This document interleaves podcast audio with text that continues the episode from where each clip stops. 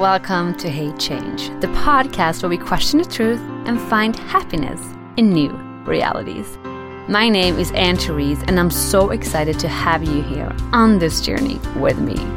So now, let's get ready to embrace some change.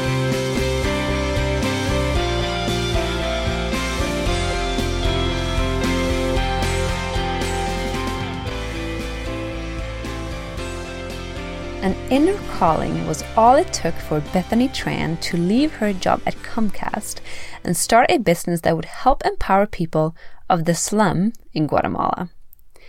Does that sound a bit crazy to you? It does, right? But one of the things that we actually cover in today's episode is just that to make any change in this world, you probably have to be just a little bit crazy. So, without further ado, this is Bethany Tran from the Root Collective.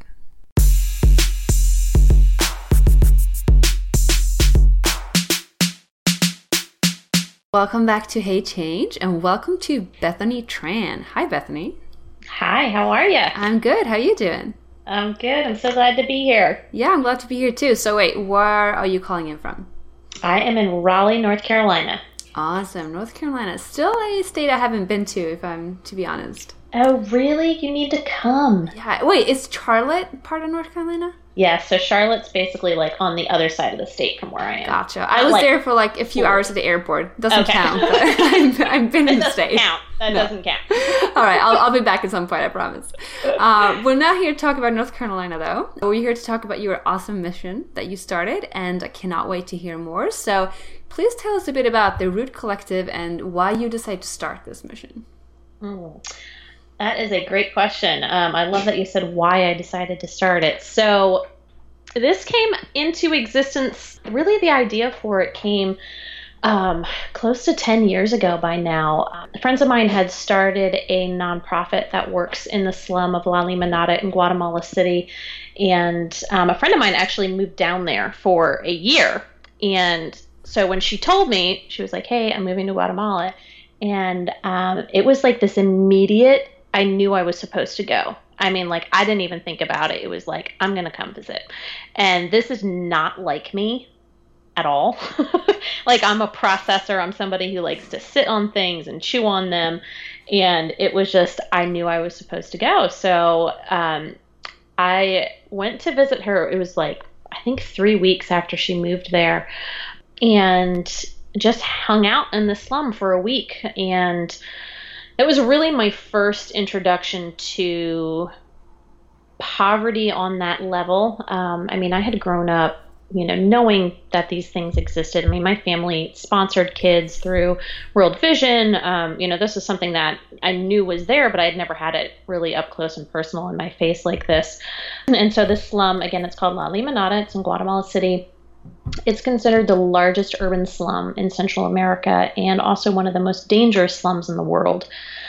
And I started realizing, I think, on that first trip, that nonprofits are focusing on education, which was what Lemonade International was doing. So they had, um, at the time, they had one academy open in the slum, and they were in the process of opening up a second academy. Um, and to give a little bit of background on how the school system works in Guatemala is that if you go to a public school, you're either going to school in the morning or you're going in the afternoon. And the problem with that in the slum community was that the gangs are super intense there. I mean, the slum is essentially controlled by the gangs, and the gangs tend to target the young kids. So they're trying to get the kids into the gang um, at really young ages. I mean, I've heard stories of kids who are like nine years old who are being recruited by the gangs.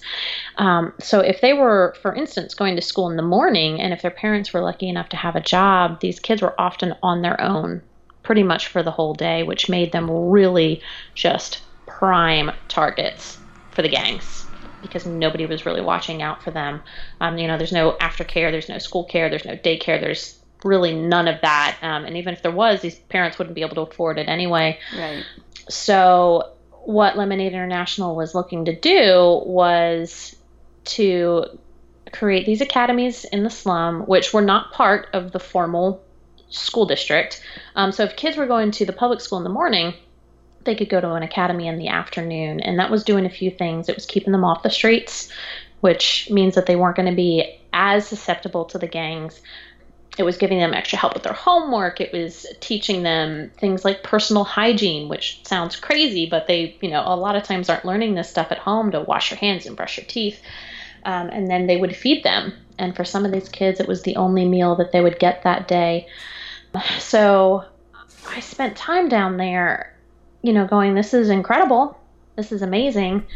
But there's still a problem here. And the problem is that you can educate a kid all day long. And if there's no job for them after they've graduated, nothing has changed. Yeah.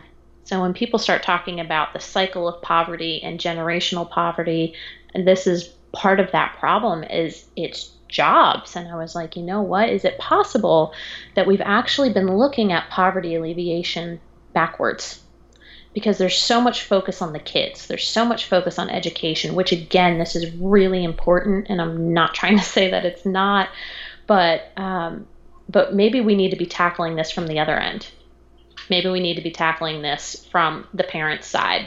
Um, you know, maybe we need to make sure that these parents are getting jobs and then also, wouldn't it be awesome rather than having to have a sponsorship program if those parents could pay for their kids to go to school on their own? Because how much more empowering would that be? So that was 10, I want to say 10 years ago this February was the first time that I went down and just kind of started seeing this problem. And I went down multiple times over the next couple of years and every time just kind of came back wrecked. I mean, I came back a totally different person that first time that I went down there. And then every time I came back, it was that same thing of just, you know, just my world was rocked, really, yeah. was what it came down to. So it took, uh, sorry, do you hear him? the dog. We have a little foster dog in the room here, people. So this little dog might pop in every now and then, and just you know, yeah. crave some attention. But we all about being uh, inclusive here, so anyone is welcome. Well, so okay, I do just since we got interruption. There's so many things I'm thinking about as you're talking. First of all, I think it's so cool when you get that inner calling that just speaks to you and says, "You need to go."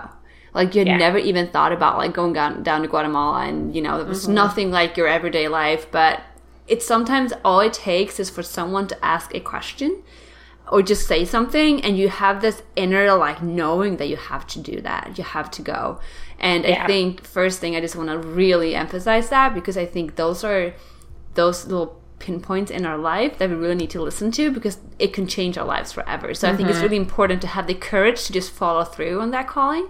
And obviously, I think, you know, it's needless to say, it's changed your life. And just to really get so you started the Root Collective, which is now empowering women, right? Or building communities where like they get yeah. jobs.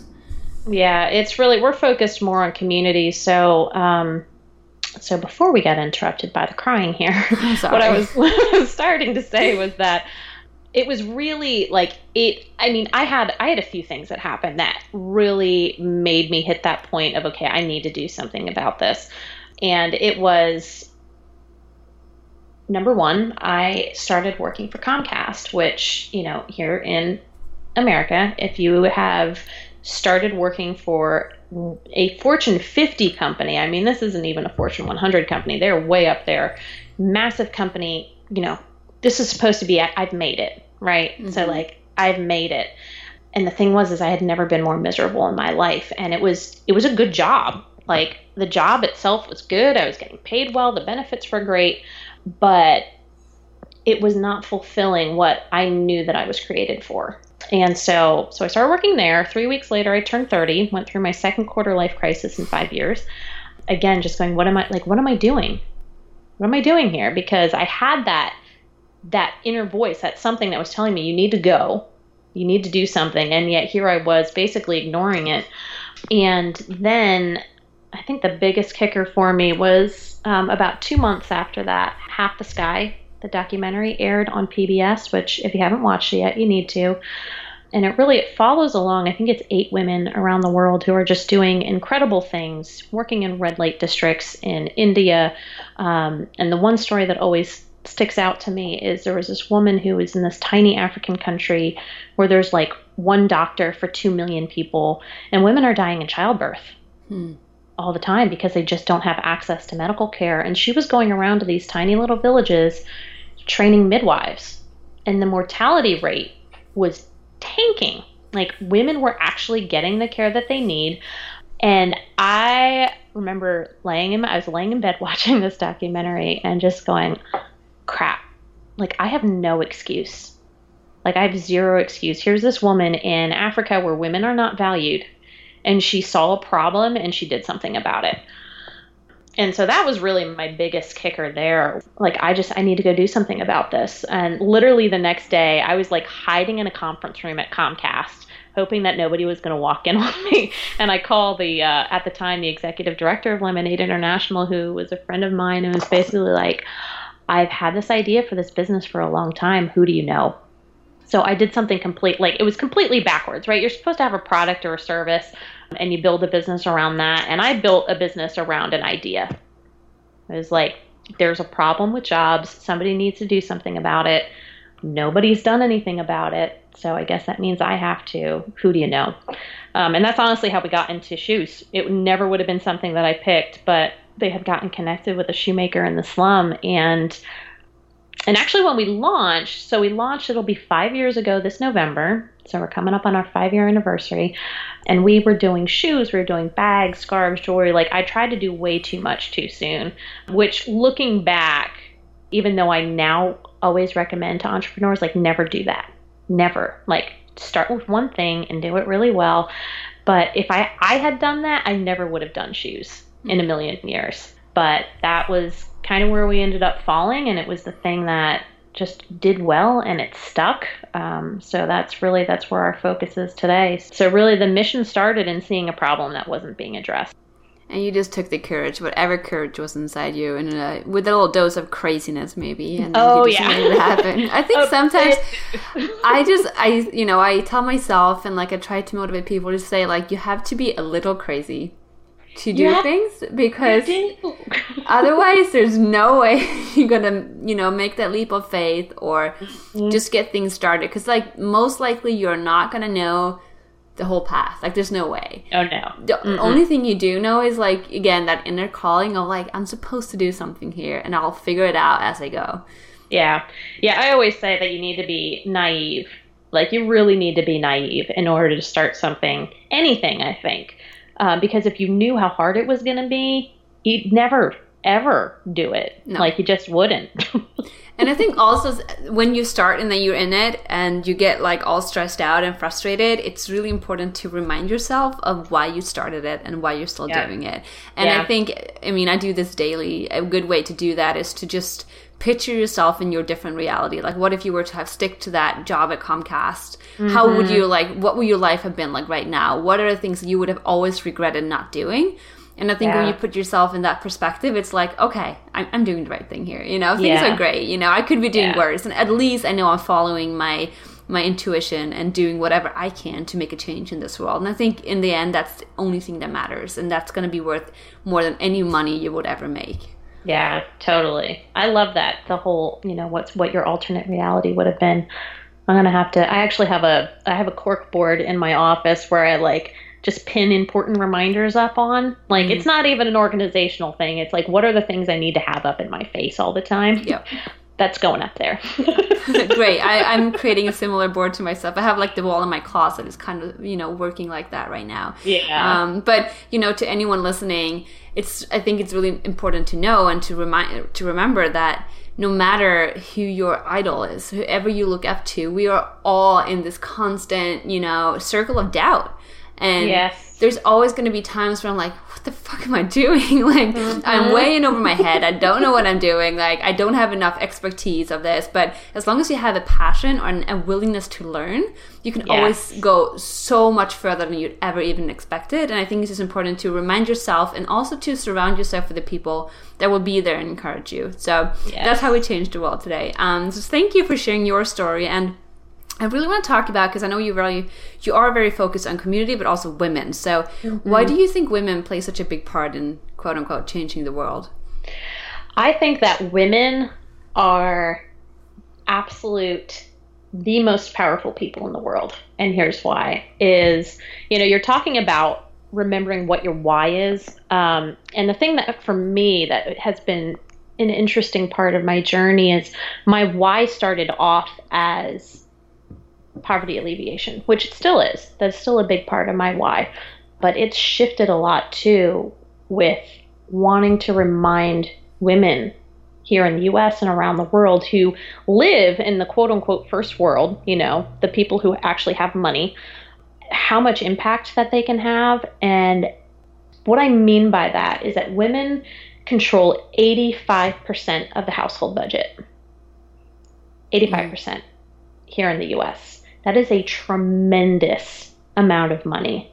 Trillions upon trillions of dollars are controlled by women.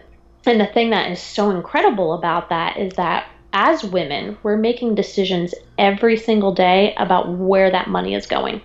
And I think that if women were getting more and more conscious about how much impact that they can have and really start paying attention to where their dollars are going, you can literally either put businesses out of business or you can build up businesses who maybe nobody had known about before that are changing the world. Mm-hmm. Um, and I think that that is so incredibly powerful. You know, because I hear all the time from women, it's like, oh, well, you know, I'm just doing my little part. You know, what am I ever going to do to change the world? And it's like, you're doing it every day. Yeah. Like every single day, you're making those decisions. And those decisions are going to be the ones that have such a huge impact. And I think that it's so easy to think that it's such a little thing. But at the end of the day, I really believe that women who are controlling the household purse, the wallets, are going to be the one that really makes such a huge impact. So I think with women changing the world, it's really it's two sided. It's it's the women in the first world who are making those decisions about where literally trillions of dollars are going every year. But then you know women in in communities like the communities that we work in too, they they tend to just be really focused on family. And so they say that, you know, if you're investing in a woman, those dollars are going to go further Mm. They're going to go towards educating their kids. They're going to go towards feeding their kids. Um, so I think that it's really, really important that women remain a part of what businesses around the world are doing. But I also say that in we work with probably about 70 to 80% men in what we do, which I also think is really important because I mean, I'm married and you know, money is always going to be a part of your marriage. There's going to be times where it's tight. There's going to be times where, you know, things just get stressful with money. And I've had my husband say to me, like, he's basically said, it's not that I don't think you can't take care of yourself, but I feel like I'm failing as a man if I'm not bringing in enough money. Mm. And I think that that's really important in the communities that we're working in is empowering the men to feel like they're able to take care of their families too. Because there's just something emotionally with men where if they don't have a job or they're not bringing in enough money, where it just really, I think, just weighs on them. And we've heard that. We've heard that repeatedly from, because um, shoemaking in Guatemala is a man's craft, very much of a man's craft. There's not a lot of women that you're going to see as much in this, even though we're actually trying to we're trying to change that narrative a bit down there. But you know, I've had men look me straight in the face and basically say, if it weren't for these orders that we're getting from the Root Collective, I would not be able to feed my kids. Mm. And it's like that really needs to be that needs to be part of the conversation too. I think this is a very interesting conversation because I think today it's easy to say and to think that you know we have to empower women and make them and put them into what used to be a typical like man's position. We mm-hmm. have to mm-hmm. give them the same jobs, or they have to have equal like terms and positions in their in the family life, whatever. And I think sometimes it might be stressing out the family dynamic more than it helps. Because Yeah. you know like maybe a woman just like she feels like it's her calling to take care of the family and all she hears from society is like no you shouldn't do that you know? It's a, Yeah. a wo- women should go out there and like take over you know? And i do believe like if you are that woman and if your calling is to be you know a head of a business and a ceo like go for it. But we mm-hmm. shouldn't like only preach that that is the future because i think what you're saying too for, from from the man's perspective it's really important that they feel like they are part of the changing dynamic too. So Yes. if they feel like what they can bring is like they can feed the you know they can put food on the table, they can provide mm-hmm. income for their kids' education or whatever it might be. But what you bring in that's so interesting is that you know it's there's so much more that we can do as women or as men or like human beings in changing the world than just you know creating businesses or making income. Like how we spend the money is actually a lot more powerful. And Yeah. i just listened yesterday to this other podcast with Lewis Howes uh, about habits. And you know a big part of the habits you create like the habits you create for yourself that's how you live your life right? That that just becomes Yeah. the new normal. And a big part of creating habits is the surrounding environment. And your home is like the number one surrounding environment. So you as a woman like you make the decisions of this the environment that your kids grow up in and that your husband come home, comes home to or that your friends comes to visit it's like whatever you promote in your house if that's like health balance love um, empowerment through like supporting the brands we really believe in you know using only renewable energies in your home like there's so many things we can do that will not only change our household but like multiply into our kids that grow up in the world and inspire their friends or friends coming over like it's just like you know it adds on and it grows like more rapidly than we i think we can understand Yeah, and I think that that's really important to remember. Again, in all those times where I'm hearing people say, "Well, you know, I, you know, I'm just an administrative assistant. I'm, you know, just a stay-at-home mom. I'm just this. I'm just this." Um, and feeling like they can't have an impact. But you know, the the thing is, is that you know, when you're talking about like the kids. I think especially my nieces and nephews are growing up asking the questions about where things are made mm. because that's what they're seeing modeled in their home. And so, you know, as if you are quote unquote just a stay-at-home mom, you have got this tremendous opportunity to be raising up the next generation by these your kids seeing how you're making decisions in your home. Yeah. Like that is going to have a lasting impact. And for me like i grew up with a mom who was constantly looking at labels as to where things were made. And for her she was really wanting to support american jobs so she was always trying to find things that were made in the us and it was it got to a point where i would get so annoyed if i had to go shopping with my mom because it's like all she did was sit there and look at labels where things were made um, and then now as an adult it's like wow like what a lasting impact that had on me watching my mom do that and there Yeah. were times where she just if she couldn't find what she wanted you know in a that was either made in the us or made somewhere that she knew you know i don't want to sit here hating on china but china notoriously has had really bad employment environments for people um, and so she didn't want to make, buy made in china right that's what I grew up with.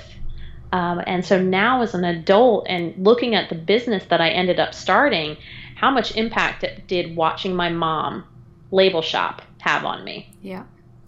That's no, that's you're so on point. And just to bring it back to your your company and your mission, because it's it is about empowering the underserved communities.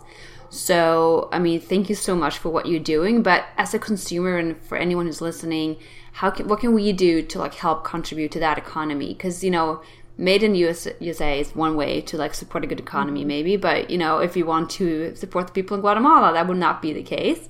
So, just some examples. What can we do to help that part of the world? I think, um, you know, I think a lot of it just comes down to intentionality. So I am all for, like, I'm a bit of a minimalist. I live in a 900 square foot house. You know, we don't have a lot of extra stuff that we don't need. So for me, it's always don't buy stuff that you don't need. Number one. Mm-hmm. but if you do need stuff, or if you're looking for gifts, things like that. What an opportunity is that to be able to be very intentional about where you're spending your money. So if you need, you know, if you need a gift, okay, I'm going to, you know, get my mother-in-law a pair of earrings. Buy fair trade. It is actually really easy to find stuff nowadays pretty much anything that you need you can find it ethically made mm. somewhere. Yep. And it's just a matter of really being intentional about it. And um, we actually have on therootcollective.com we have an ethical shopping guide that you can get free access to um, where we've taken the time to research businesses for you businesses that you can support. Because i think again that it's one of those things like it feels really overwhelming where you're like okay, I want to start buying fair trade. I want to start being more intentional about how I spend my money, and I have no idea where to start. So we have the ethical list on our website that you can you can access, but I think it's just it's a matter of doing a little bit of legwork, right? You're not going to be able to necessarily walk into your regular mall and you know I guess, buy anything that you're looking for. Um, but if you take a little bit of extra time and be like, hey, I need a pair of jeans where can I get these ethically made? Mm. Um, you know, where can I get them so that I know that they're going to be supporting jobs in the community that really needs them? And I mean, for me, like, as long as people are being paid well, it doesn't necessarily matter if it's Guatemala. It doesn't matter if it's, you know, Uganda. It doesn't matter if it's China. Like, just be really intentional about making sure that your money is going to support businesses that are actually trying to uplift these communities and ask questions. That's another big thing that I always tell people. They're like, well, I really love this brand. Send them an email. Yeah. Hey guys, talk to me about what your your standards are for your workers. And the thing is is I think that that's also really powerful when we're talking about how change can be made is you as a consumer are controlling companies because you get to choose whether or not you're spending your money with them. And so if these companies are finding out that, hey, there are these consumers who want something that's made ethically, they want to make sure that the workers are being paid well, they're put in a position where they're forced to do something about it. Yeah, and I was really going to get to that too. I think, you know, part of being able to shop, ethically or sustainably is you know the transparency coming from the business and mm-hmm. it used to be like that there was no transparency but because of people asking questions and stepping up and saying hey you know I, i'm not going to support your company unless you tell me what's going on now there is a lot more transparency and there's a lot more companies yeah. coming up due to that increased transparency because they're like hey i know that you guys care so here's a company and we all open like it's an open book ask us any mm-hmm. questions and we don't feel ashamed about hiding anything because there's nothing to hide so right. I feel like just the fact that people started asking questions um, forced already existing companies to make something about their supply chain, but also mm-hmm. it created this whole new world for new brands to come up so they they can exist just because there are people caring about it and Right. I think that's so empowering in itself. And I think I also want to just quickly talk about again, you saying, you know, when you buy a gift, it's such a powerful opportunity to spread this. Like, not only yeah. are you putting attention into that, whatever you're buying, you're spreading it to the person you're gifting it to. So mm-hmm. you can, like, you know, just grow that seed of change. And now they receive a gift and they get their eyes open to like oh this this necklace was ethically made. It's so beautiful. And then they start wearing it and they share with friends. And you know before we know it spread like crazy. So yeah. And i actually really quick want to talk about that. We're um, we haven't even launched this publicly yet but we're working on um, i hate calling it a marketing campaign. Uh, that's really that's what it is but it's more of a mindset that we want to get people in um, that we're calling the five effect which is you know what you were just talking about. So like you buy a gift for somebody or you buy a pair of shoes from the root collective. If you get five people just five to buy a pair of shoes so you tell five friends they all buy a pair of shoes. And then all those friends that go out and each one of those friends tells five people. Those five people buy a pair of shoes. And then all of those five people all go out and they talk about it. And then all those five people buy a pair of shoes. And this is just specifically talking about the Root Collective, but you can apply this to anything. But in our space, just having that three removed of you tell five people, they all go out and they all tell five people, and then they go out and they all tell five people. That's it. It is creating over a thousand hours of work for our artisans. And that's reaching, here in the US, that would be reaching 155 women just because you told five people. Wow. Yeah. That's tremendous impact. It's so cool to think about it that way, too. It is. And I think that it's just, ugh, I get excited about it. I've got goosebumps right now because I just, I'm, I guess I'm tired of people feeling like they can't make a difference. Mm. And it's like, no, you need to understand how simple this is. And It's so also, simple. whatever we say to ourselves, or who, like whatever we, whatever words come off from our mouth, whatever decision we make, that's taking energy. So if we can just stop saying I can't do anything, or like I'm so mm-hmm. frustrated, or just you know, don't even say the words, and instead we replace those with like I can do a lot of things. You know, I have the Right. power to impact a lot of people.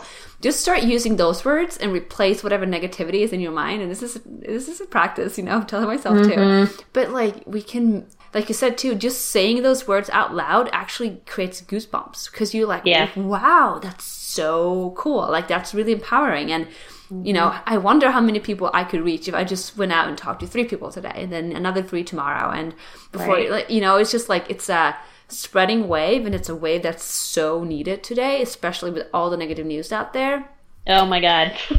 Ah, it's like, can we just have some? Can we just like, I don't know, create a new law where we just like block all that negativity? I mean, obviously we need to know No. about it, but like we're just spreading all this negativity and just making us feel like, ah, there's, it's too late. We can't do anything. Like we might as well just give up. No, now is the time when it's not game over. It's game on. Let's see what we can do.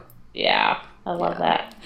All right. So, what since you have started your own company, and if someone is like listening and thinking, "Okay, I'm over my job. I want to do this now," what's your number one tip to anyone looking to build an ethical brand? Uh, I think my number one tip to anybody looking to do anything is perseverance. Um, I think that, uh, I mean, the honeymoon phase is awesome. It's fantastic. I mean, you start something and you were like, this is going to be great. This is going to be amazing. And then it starts getting hard. And then it stays hard. And then you've got the constant plaguing of doubts and that inner critic that's telling you you're not good enough. And 80% of businesses fail in the first 18 months. Hmm. I think that actually that number may be a little bit higher, but somewhere around 80% of businesses fail in the first 18 months. And I honestly don't think it's because they run out of money. I think it's because it's just so it can be so hard to just keep up, to Yeah. just continue. You know, when you you know that this is what you were made for and you know that you've got this potential to make a difference, but it just gets tough. So I think that you know, just reminding people just the importance of persevering through those times, remembering your why, keeping that front and center, looking at your alternate reality. Yeah. I think that that is that's always my biggest piece of advice. Is making sure that you're persevering through all the hard times. I think that is probably the best advice you could give someone. And I can just add my own thoughts because, secondly, I want to add just keep, I think, communicating to yourself and to people, have someone right there that you can mm-hmm. always just open up to. And I can just give my own personal example. I mean, I have my own ethical brand, my modeling agency. And as late as this Friday, I had probably the best meeting since we started the agency could be. And I was just, you know, high on life. And I walked home and I was like, it's happening. All the hard work is really paying off. This is what we've been waiting for. And, you know, I couldn't, couldn't understand this was like really happening to me. And then this morning I like texted my husband. I'm like, I'm like having anxiety attacks. and he's like, should I call you? And I call him up and I'm like, you know, everything's, it's too much. It's too overwhelming. It's just coming in on me and like everything's happening now. And he's like, just breathe. This is what you've been waiting for. And then suddenly Yeah. I feel like we need to hire people. Like, what's going on? And it's just like a constant balance of like up and down and like high and lows and to keep your sanity in it and like sometimes just cry because you're gonna be overwhelmed. You know, Oh, I yeah. cried to him for five minutes. Like, okay, I'm good now. I'm fine. He's Yeah. like, do you need me more? I'm like, no, I'm good. Yeah. so I think like the more you try to keep it in, it's just gonna build up and then you explode. But like just you know have your little uh, drama attacks and that's totally Yeah. fine too. yeah. Now you all know love that's my life. Great advice. Thank you. Ah, you know what, Bethany, it's been a pleasure having you here, and I'm so happy we got to talk about things like women empowerment and also like building strong family relationships and just touching upon like the incredible power we have as consumers and individuals and to come together collectively really and make a change and how we can just like inspire a few people every day and that's going to spread uh, in no time. So thank you so much. And I just want to wrap up with finishing off with my final three questions. So are you ready? Yes, I am. Well, actually, before we do that, I want to just have you share your social accounts and website and anything, you know, your ethical shopping guide, whatever. Like, how can we find that? Yeah, so you can find us online at therootcollective.com. And our ethical guide, I believe, is down in the footer if you want to go access that. Um, so we are there. And then we're also on Facebook and Instagram, both at The Root Collective. Awesome. And I'm going to link all this in the show notes so you're not going to miss it. Perfect. All right. Okay. My final question number one. I personally believe that the key to a happy and productive life is how you choose to spend your mornings. So I'm always curious to know you know, what other people are doing. So, what does the most ideal morning look like to you? That's such a good question. Um, and this is funny because this is one of those things I'm like, hey, now that I'm thinking about it, I need to like actually start doing this because this is totally attainable every morning. Um, so, number one, I need to get out of bed when my first alarm goes off because I'm terrible at that. I'm like one of those people where I like I will lay in bed for half an hour. Um, so I have like actually, six alarms, by the way. Oh my! God, I would like it up otherwise. It's yeah. terrible. Mm-hmm. um, but then it would be getting up, having my coffee. Um, I've got two personal dogs, and then we have a foster dog as well. Normally, always a foster dog in the house. Hanging out with them and my husband for a little bit, and then really, this is my big thing. If I started off every morning doing some yoga, 20 minutes I would probably be in a much better mental place. Mm.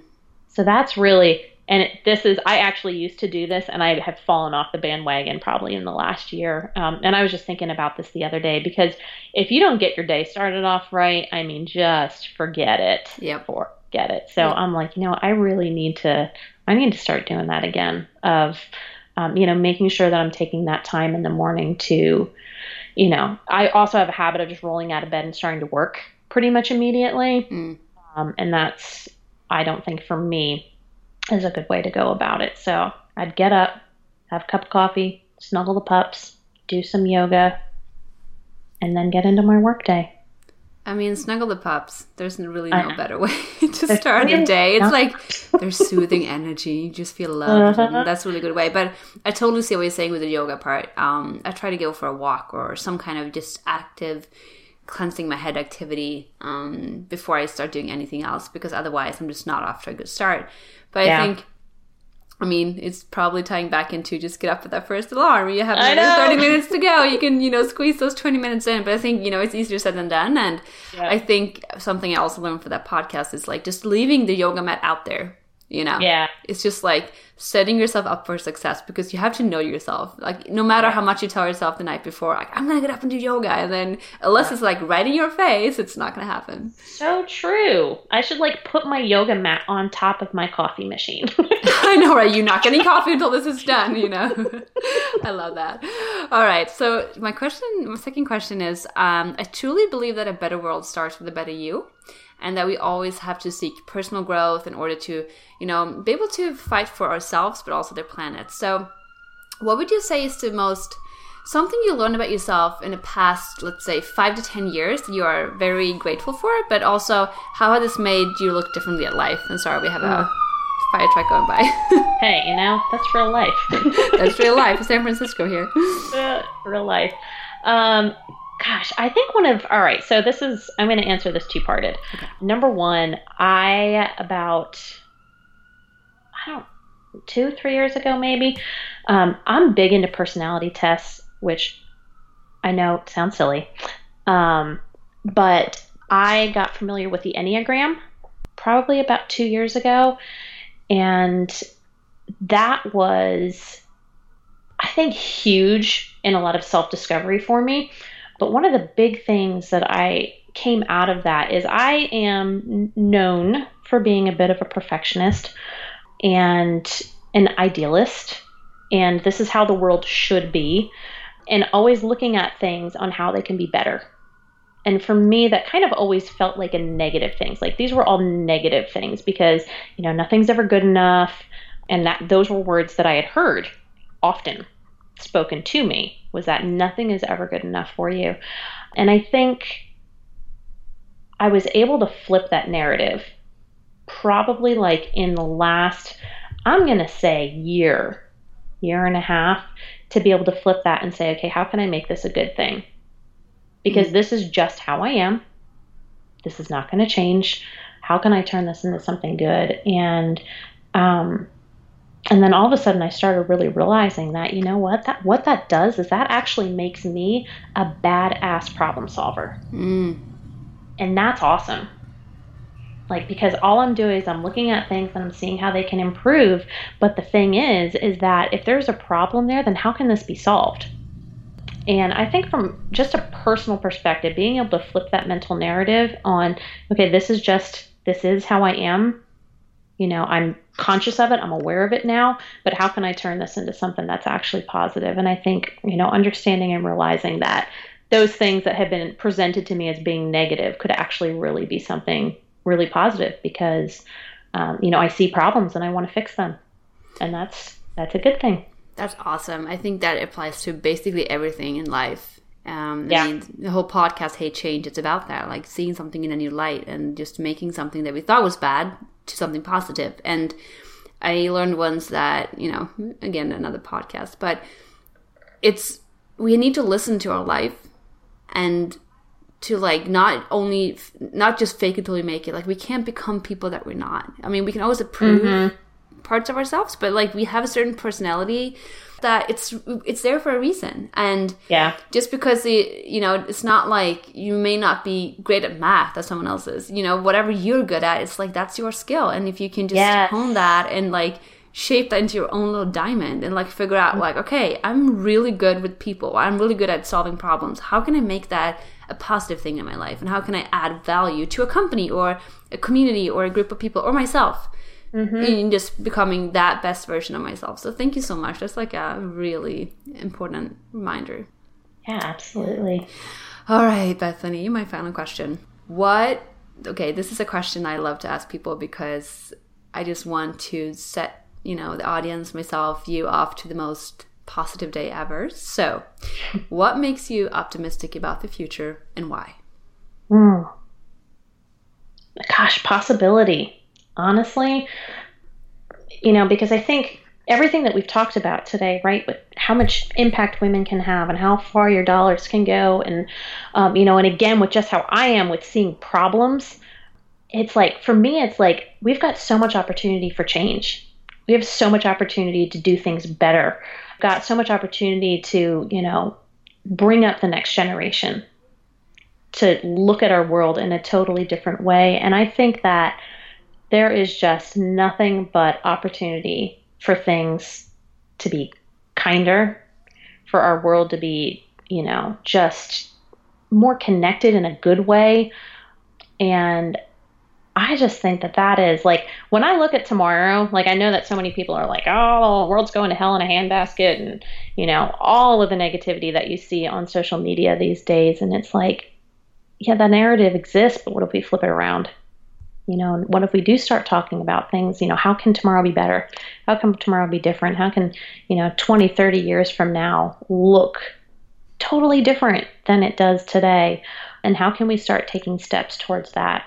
And I just, I just love seeing people understand what they were made to do and how much impact they can have when they're doing things that they're made to do. And that makes me really, really hopeful for what our world could look like. Thank you again for tuning in today. I'm super excited to have you with me on this journey of change. Don't forget to subscribe to the show on iTunes, and if you have a minute over, please leave a quick review and some stars. Thank you. I'm also to be found on Instagram via the hashtag HeyChange or on my website, heychange.net. So please follow me and we can be friends. All right, until next time, have an awesome day and don't forget to get out there and embrace some change.